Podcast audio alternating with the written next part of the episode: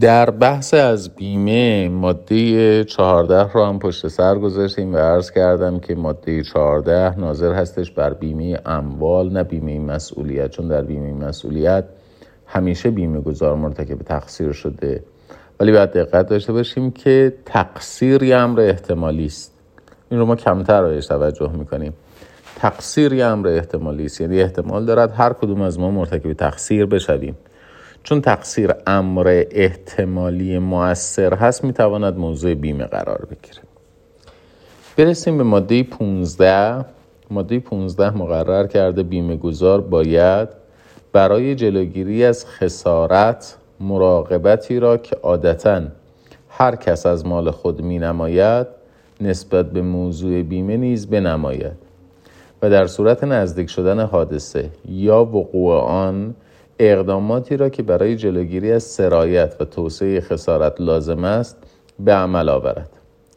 اولین زمان امکان و منتهی در ظرف پنج روز از تاریخ اطلاع خود از وقوع حادثه بیمهگر را مطلع سازد و الا بیمهگر مسئول نخواهد بود مگر آنکه بیمه گذار ثابت کند که به واسطه حوادثی که خارج از اختیار او بوده است اطلاع به بیمهگر در مدت مقرر برای او مقدور نبوده است. مخارجی که بیمه گذار برای جلوگیری از توسعه خسارت می نماید برفرض که منتج به نتیجه نشود به عهده بیمهگر خواهد بود. ولی هرگاه بین طرفین در مورد لزوم مخارج مزبوره یا تناسب آن با موضوع بیمه اختلافی ایجاد شود حل اختلاف به حکم یا محکمه رجوع می شود. ماده 15 داره چند تا قاعده عمومی رو مطرح می‌کنه یکی قاعده دیو دلیجنس هستش. کوشش حد اکثری در هر رابطه حرفه‌ای ملاک مسئولیت مبتنی بر تقصیر دیو دلیجنس هست. یه بار دیگه این جمله پیچیده رو تکرار کنم. در هر رابطه حرفه‌ای معیار مسئولیت مبتنی بر تقصیر دیو دلیجنس هست حد اکثر کوشش. منظورمون از حد اکثر کوشش چیه؟ منظورمون این هستش که اگر یک فرد حرفه‌ای حد اکثر احتیاط را از خود بروز می‌داد حادثه اتفاق میافتاد یا نمیافتاد؟ یا یک فرد حرفه‌ای اگر بخواهد حد اکثر احتیاط رو به خرج بدهد چه اقداماتی معمول خواهد کرد؟ بنابراین زمانی که شما اقدام می‌کنید به بیمه کردن باید مراقبتی رو که از مال معمول هست انجام بدید. یعنی اگر فی‌المثل شما دارید یک خانه ای رو بیمه می‌کنید این خانه باید پله فرار داشته باشه. باید ملاحظات ایمنی درش رعایت شده باشه. اگر یه پالایشگاهی رو داری بیمه می‌کنی باید سیستم fire fighting داشته باشه. چون هر فرد متعارفی برای حفظ مال خودش یک سلسله اموری رو انجام میده. حالا این امور یا به موجب عرفند یا به موجب قانون یا به موجب نظامات حرفه‌ای تفاوتی نمی‌کنه. همشون باید رعایت بشن. لذاست که خود مقوله بیمه یک بخشی از فرایند risk management مدیریت ریسک. یعنی شرکت های بیمه یکی از خدماتی که ارائه میدن coverage بیمه است. یکی از خدمات دیگه که انجام میدن محاسبه ریسکه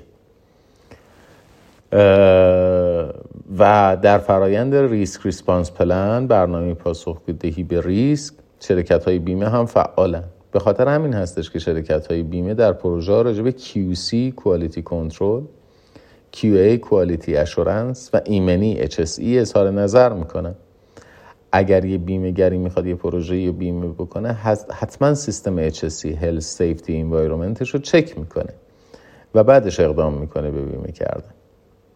حالا اگر اون کاری که عادتا میبایست انجام بشود برای حفظ مال انجام نشه بازم کاری نداریم که مبنای این عادت خود عرف یا آینامه ها و نظامات حرفه‌ای یا قانون.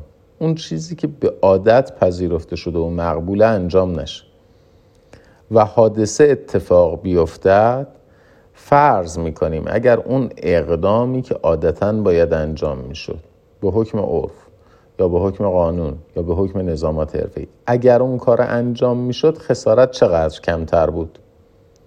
در اینجا به همون میزانی که خسارت حادث نمی‌شد خسارت جبران نخواهد شد. به چه معنا؟ امروز در ساخت ساختمون ها گفته میشه که فضای ساختمون یعنی فضای واحد های مسکونی از فضای راپله باید با درهای شیشه جدا بشه که اگر یک واحد دچار حریق یا آتش سوزی شد این باعث تجاوز حریق به راپله و دیگر واحدها رو نداشته باشه. پس بنابراین اگر یه واحدی دچار حریق شد و به دلیل نداشتن درهای شیشه ای حریق سرایت کرد میزان سرایتی آتش قابل جبران نیست. به چه دلیلی قابل جبران نیست؟ به دلیل اینکه این خسارت اگر یک اقدام معمولی عرفی انجام می‌شد توسعه پیدا نمی‌کرد. این نکته اول که در فراز اول ماده 15 آمد. دوم دقت داشته باشید. به این دو اصلی که عرض می‌کنم در بیمه در, در درک ماهیت بیمه بسیار مهمه. بیمه مربوط به امر احتمالی است. یعنی چی؟ یعنی باید احتمال وقوع و احتمال عدم وقوع داشته باشه. امر محال رو نمیشه بیمه کرد چون احتمال نداره. امر واقع رو هم نمیشه بیمه کرد چون محتمل نیست. دیگه قطعی است. احتمالی عددی است بین صفر و صد. اگر صفر باشه اگر صد باشه قابل بیمه کردن نیست. در عین احتمالی بودن خسارت باید قطعی باشد. منظورمون از قطعی بودن چیه؟ اشتباه نکنیم. از یک طرف میگیم احتمالی باشد از یک طرفی میگیم قطعی باشد. چه چیزی احتمالی باید باشد؟ وقوع حادثه. چه چیزی قطعی باید باشد؟ خسارت ناشی از واقع. به این معنا که غیر قابل اجتناب باشه. ببینید در نظر بگیرید زلزله هشت ریشتر امر احتمالیه. ممکنه واقع بشه ممکنه واقع نشه.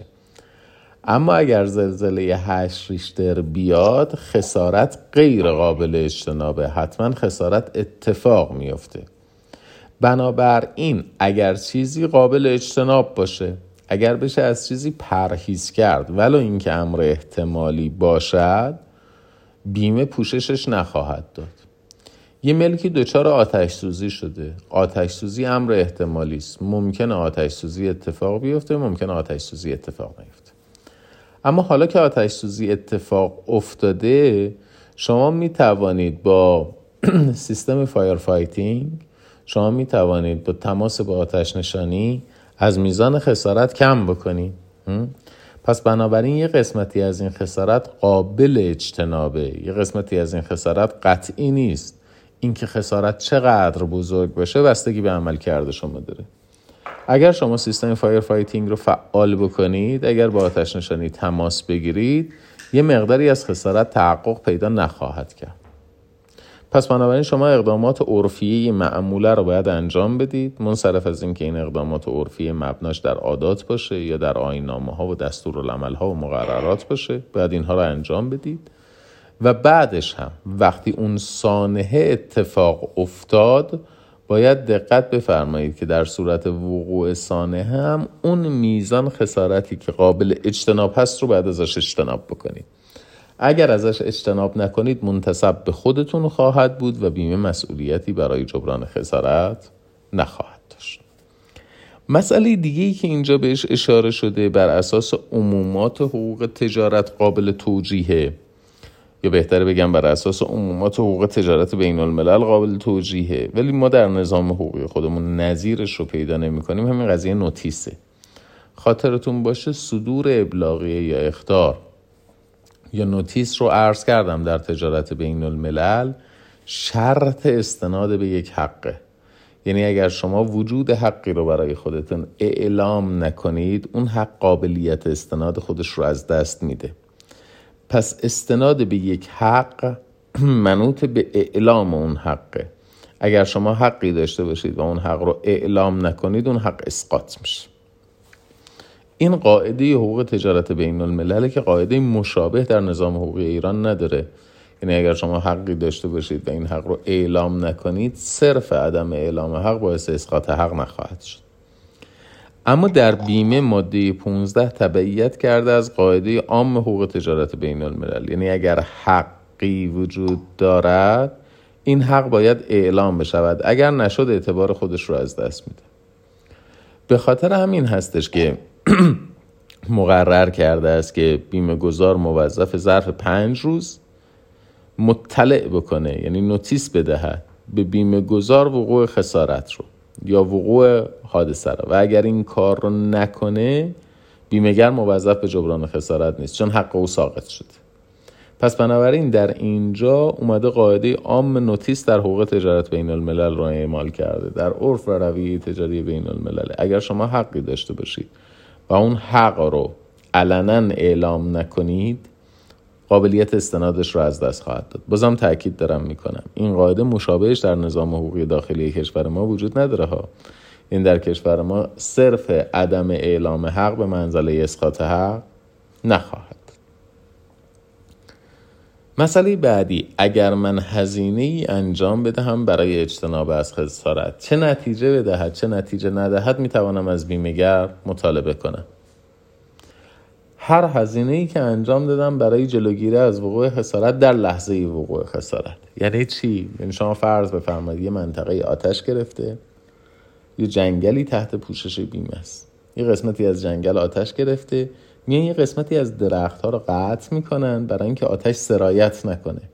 صرف نظر از اینکه این اقدام مؤثر هستش در مهار حریق یا نیستش هزینه قطع درختان و خسارت ناشی از قطع درختان رو بیمهگر باید پرداخت بکنه و مسئله این نهایی هم این که اگر در اینکه این اقدام لازم بوده است یا نبوده است یا متناسب بوده است یا نبوده است یا باید خسارت پرداخت بشه یا نشه اختلافی به وجود بیاد موضوع هم قابل ارجاع به دادگاه هم قابل ارجاع به داوری.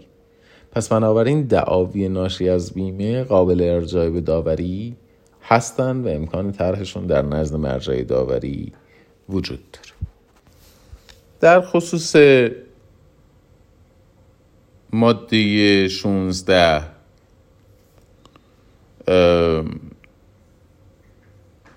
یه مشکلی که وجود داره این هستش که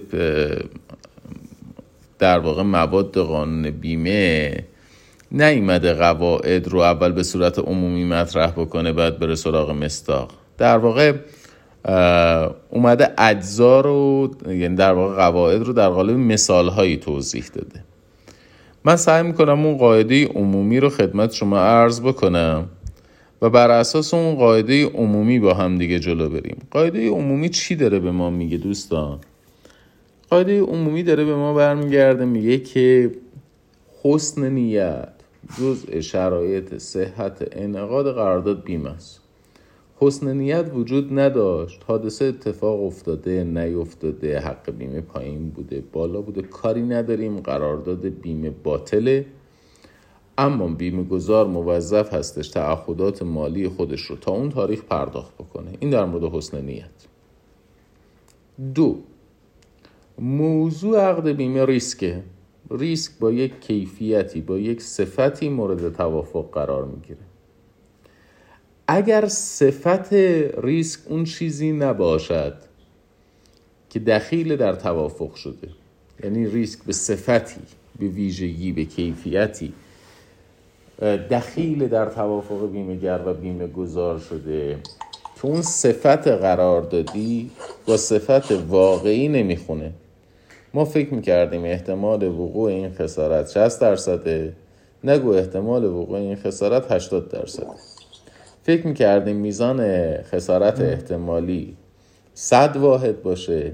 حالا میزان خسارت احتمالی 200 واحده. پس در هر شرایطی که, که ریسک بیمه شده.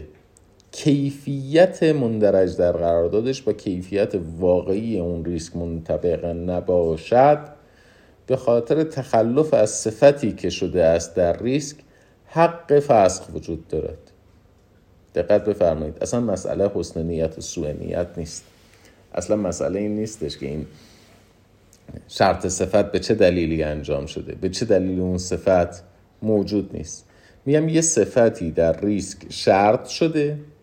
گفتیم این ریسک یک ریسک 60 درصدی 100 واحدی است. یک ریسکی است که 60 درصد احتمال وقوع داره و 100 واحد هم ممکنه خسارت ایجاد بکنه. حالا متوجه شدیم که صفت ریسک فرق می‌کنه. این یه ریسک 80 درصدی است و در صورت وقوع 2000 واحد خسارت ایجاد می‌کنه. اگر صفت قراردادی ریسک با صفت واقعی ریسک نخونه بیمه گذار حق فسخ داره. هر کسی هم حق فسخ داره می‌تواند قرارداد رو فسخ بکنه می‌تواند عدم فسخ قرارداد رو منوط بکنه به مذاکره و اصلاح قرارداد. یعنی می‌تونه بگه من از حق فسخ خودم استفاده نمی کنم بیا دوباره بشینیم با هم دیگه مذاکره بکنیم شرایط بیمه رو عوض بکنیم. اتم مصادیقش این هستش که در واقع حق بیمه تغییر پیدا بکنه. ولی ممکن است شرایط دیگری هم تغییر پیدا بکنه. مثلا لیمیت حق بیمه تغییر پیدا بکنه. لیمیت تعهد بیمه یعنی سقف تعهد بیمه گذار تغییر پیدا بکنه. ممکنه فرانشیز تغییر پیدا بکنه. کفش تغییر پیدا بکنه. ممکنه شرایط اقساط پرداخت حق بیمه تغییر پیدا کنه. هر کدوم از اینها قابل تغییر هست. پس بنابراین وقتی ماده 16 رو دارید می‌خونید قواعد عمومی رو فراموش نکنید. قاعده عمومی چی میگه؟ بازم تکرار می‌کنم. اگر سوء نیت وجود داشته باشه فقدان عنصر حسن نیت در عقد بیمه. کاری نداریم خسارت اتفاق افتاده نیفتاده بیمهگر ضرر کرده نکرده. به دلیل فقدان یکی از شرایط صحت عقد بیمه باطل. اما بیمهگر بیمه گذار موظف است تعهدات مالی خودش رو تا لحظه ای که ابطال احراز می شود پرداخت کنه. این در مورد قضیه اول. اما اگر حسن نیت وجود داشته باشه بیمه به ریسک به صفتی بیمه بشه که صفت قراردادی بیمه با صفت واقعی اون ریسک نمی‌خوانه. اینجا به دلیل تخلف از اون وصف حق فسخ وجود داره. و به جای حق فسخ ما می توانیم چیکار کنیم؟ می توانیم این قرارداد رو رینگوشیت بکنیم. یعنی شما می توانید بگید حق فسخ رو اعمال نمی کنم مگر اینکه بیای بشینیم دوباره قرارداد رو اصلاح بکنیم. ماده 16 در عبارات و مستاق پردازی پیچیده ای داره همین مفهوم رو بیان می‌کنه. یعنی گیجتون نکنه. ماده 16 مقرر کرده هرگاه بیمه گذار در نتیجه عمل خود خطری را که به مناسبت آن بیمه منعقد شده است تشدید کند؟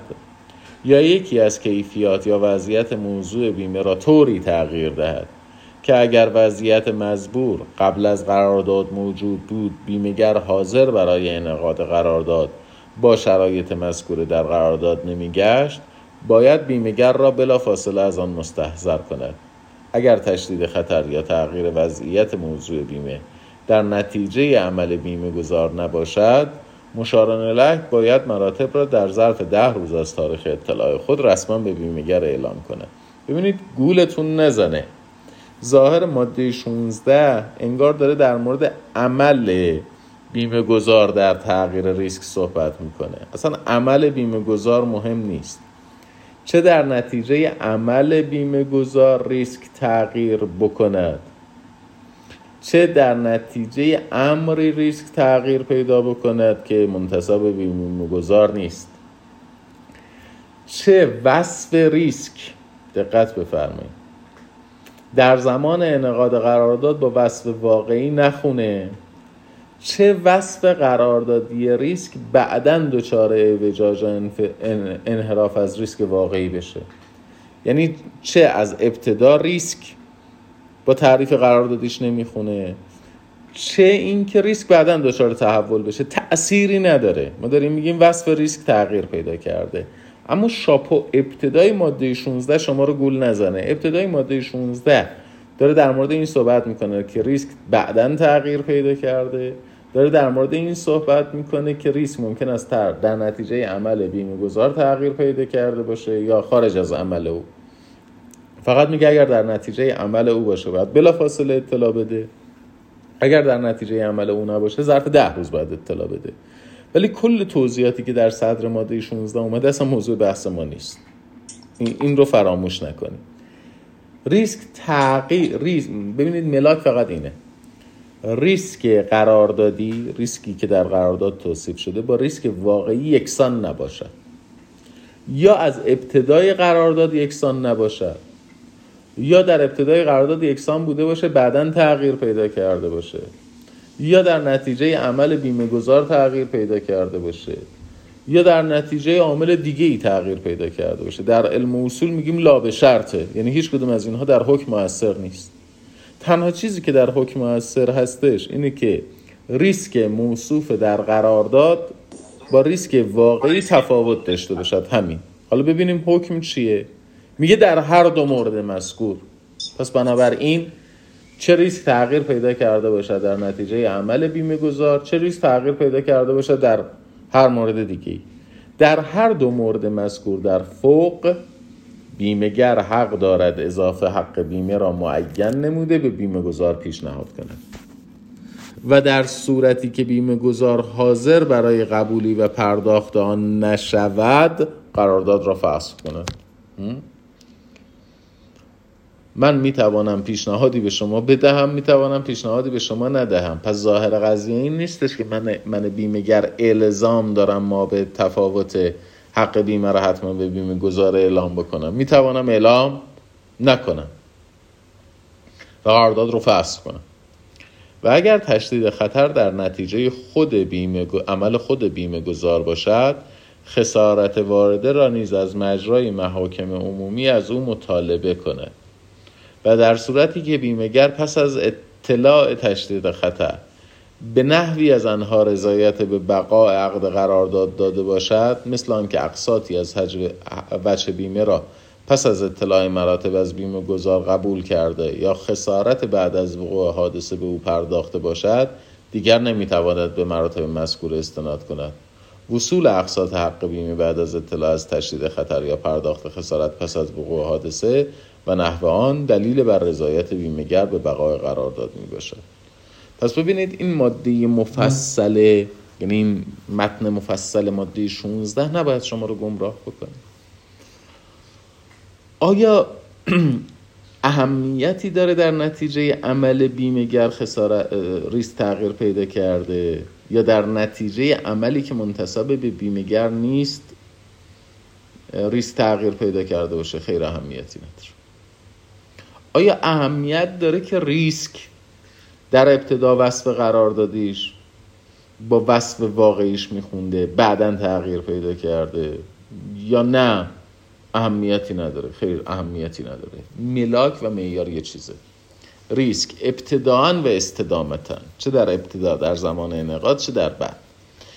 وصفش در قرارداد باید با وصف واقعی ریسک یکی باشه. اگر ناهمخانی وجود داشته باشه بین وصف قراردادی ریسک و وصف واقعی ریسک. اگر بین اینها ناهمخانی وجود داشته باشه چه در نتیجه عمل بیمه گذار چه در نتیجه عمل غیر؟ چه در نتیجه اینکه از ابتدا این گونه بوده است چه در نتیجه اینکه بعدا اینطور شده است؟ حق فسخ وجود داره. اما دقت داشته باشید فرضمون همه در مصادیق حسن نیت ها یعنی اگر این وسط اظهارات کاذبه ای وجود داشته باشه به محض اینکه موضوع عدم حسن نیت پیش بیاد ما از بحث وصف ریسک خارج میشیم. موضوعمون میشه عدم حسن نیت. چون در عقد بیمه حسن نیت از شرایط صحت همونجا حکم به ابطال قرارداد بیمه صادر می‌کنیم. ماده 17 مقرر کرده در صورت فوت بیمه گذار یا انتقال موضوع بیمه به دیگری اگر ورسه یا منتقلون اله کلیه تعهداتی را که به موجب قرارداد به عهده بیمه گذار بوده است در مقابل بیمهگر اجرا کند عقد بیمه به نفع ورسه یا منتقلان الیه به اعتبار خود باقی میماند. مع هر یک از بیمهگر یا ورسه یا منتقلان الیه حق فسخ آن را نیز خواهند داشت. بیمهگر حق دارد در ظرف سه ماه از تاریخی که منتقلان الیه قطعی منتقلان علیه قطعی موضوع بیمه تقاضای تبدیل بیمه نامه را به نام خود می نماید عقد بیمه را فسخ کند.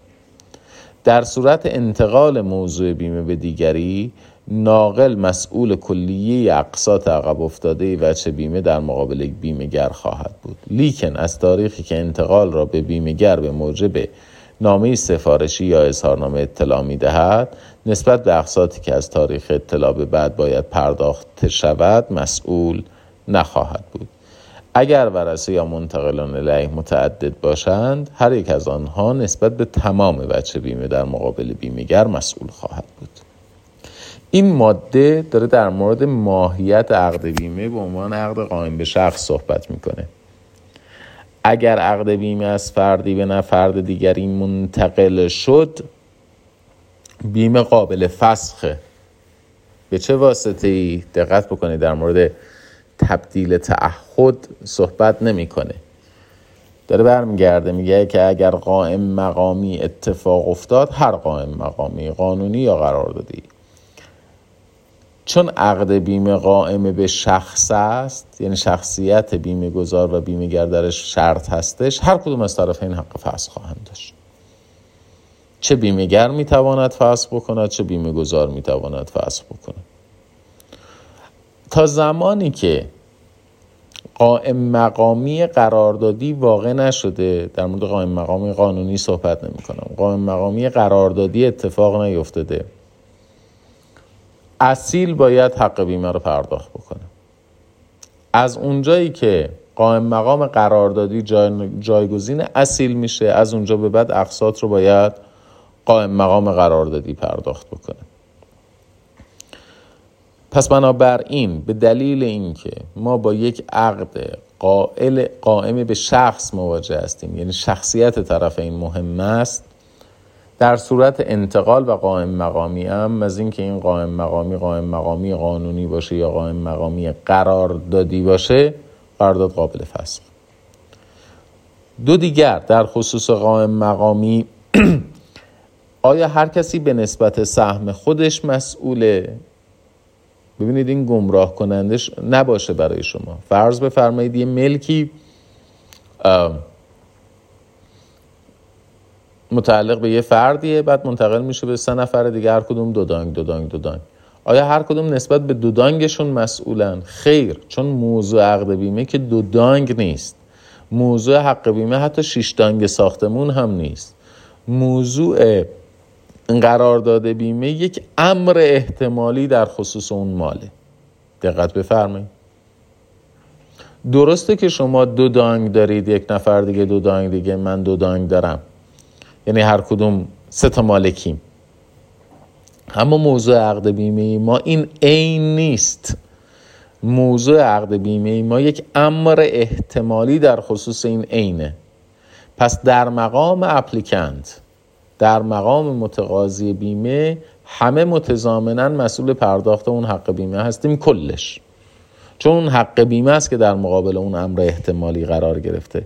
ما قائم مقام شده ایم در قراردادی که موضوعش یک امر احتمالی است نسبت به یک عینی. و چون کل حق بیمه در مقابل کل اون امر احتمالی یک جا به صورت تفکیک ناپذیر قرار می‌گیره پس بنابراین سهم ما در امر عینی تأثیری درش نداره. ما ممکنه سهم متفاوتی در امر عینی داشته باشیم ولی موضوع عقد بیمه اون امر احتمالیه. و حق بیمه در مقابل اون امر احتمالی قرار گرفته. پس همه متضامنا مسئول پرداخت کل اون مبلغ خواهند بود. خب بحثمون رو تا ابتدای اجازه بدید ماده 18 رو هم بخونیم که برسیم به مسئولیت بیمهگر ماده 18 هرگاه معلوم شود خطری که برای آن بیمه به عمل آمده قبل از عقد قرارداد واقع شده بوده است قرارداد بیمه باطل و بی اثر خواهد بود.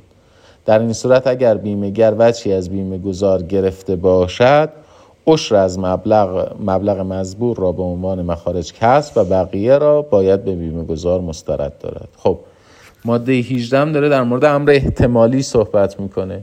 یعنی ما میگیم بیمه باید امر احتمالی باشد. بیمه نمی‌تواند امر محال باشد بیمه نمی‌تواند امر واقع باشد. خب ماده 18 داره فرضی رو مطرح می‌کنه که اون امر امر احتمالی دیگه احتمالی نیست. یعنی خطر نیست ریسک نیست واقع شده. وقتی واقع شده چون موضوع بیمه امر احتمالی موثره قرارداد بیمه سالبه به انتفاع موضوعه. دیگه عقدی وجود نداره. سمن باید برگرده به نفع در واقع بیمه گذار ولی چون یک هزینه هایی بیمه گر کرده است و اون هزینه ها قابل محاسبه نیست. یعنی اقداماتی انجام داده و اساس اون اقدامات مستحق اجرت المثله. آمده است این اجرت المثل رو براش مبنای, مبنای ارزم به خدمتون قانونی دیده. گفته عشر. گفته یک دهم ده درصد حق بیمه رو کسر می‌کنه و مسترد می‌کنه. بازم دقت بفرمایید. فرض ماده 18 فرضی هستش که درش سوء نیت وجود نداره. طرفین با حسن نیت قرارداد بستن. بعدا مشخص شده موضوع بیمه یک خطری است که در واقع خطر نیست امر احتمالی نیست واقع شده. اما اگر در همینجا سوء نیت وجود داشته باشه باز برمیگردیم به قواعد عام سوء نیت. یعنی سوء نیت به هر دلیلی باشه قرارداد بیمه باطل. حق بیمه تا اون تاریخ در تعهد بیمه گذار هست باید پرداخت بکنه. این قاعده مربوط به سوء نیت کاری نداریم سوء نیت به چه دلیلی به وجود اومده؟ تقلب به چه دلیلی به وجود اومده؟ فرض ماده 18 در جایی است که سوء نیت وجود نداره بسیار خب بحثمون رو تا پایان ماده 18 نگه داریم. انشاءالله هفته آینده وارد بحث ماده 19 و مسئولیت بیمهگر خواهیم شد انشاءالله.